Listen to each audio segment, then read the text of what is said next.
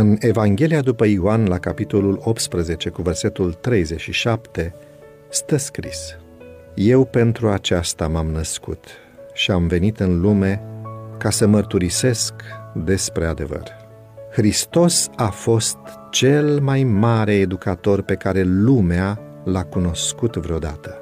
El a venit pe acest pământ ca să răspândească razele strălucitoare ale adevărului, pentru ca oamenii să poată deveni adecvați pentru cer.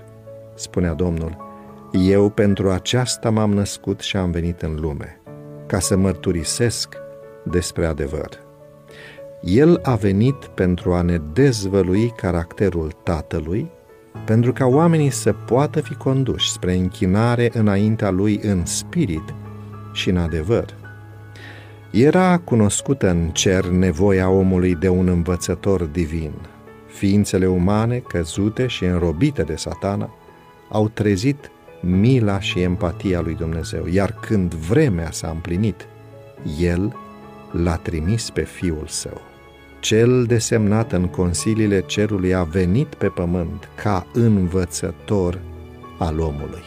Abundenta bunăvoința lui Dumnezeu l-a oferit pe Iisus lumii și pentru a împlini nevoile naturii umane, El a luat asupra sa natura umană. Spre uimirea oștirii cerești, cuvântul veșnic a venit în această lume ca un prunc neajutorat. În totalitate pregătit, el a părăsit curțile împărătești și în chip tainic s-a înrudit cu ființele umane căzute. Când și-a părăsit în alta poziție de conducere, Isus ar fi putut lua orice natură ar fi dorit, dar măreția și rangul nu au însemnat nimic pentru el și astfel a ales cea mai umilă condiție. În viața sa n-a fost loc pentru confort, lux ori satisfacere de sine.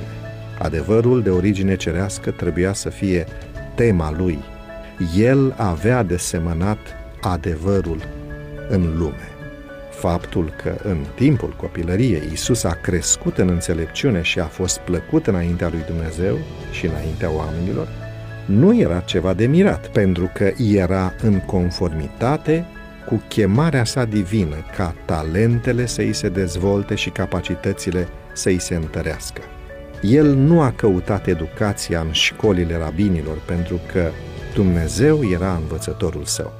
Pe măsură ce se maturiza, el continua să crească în înțelepciune.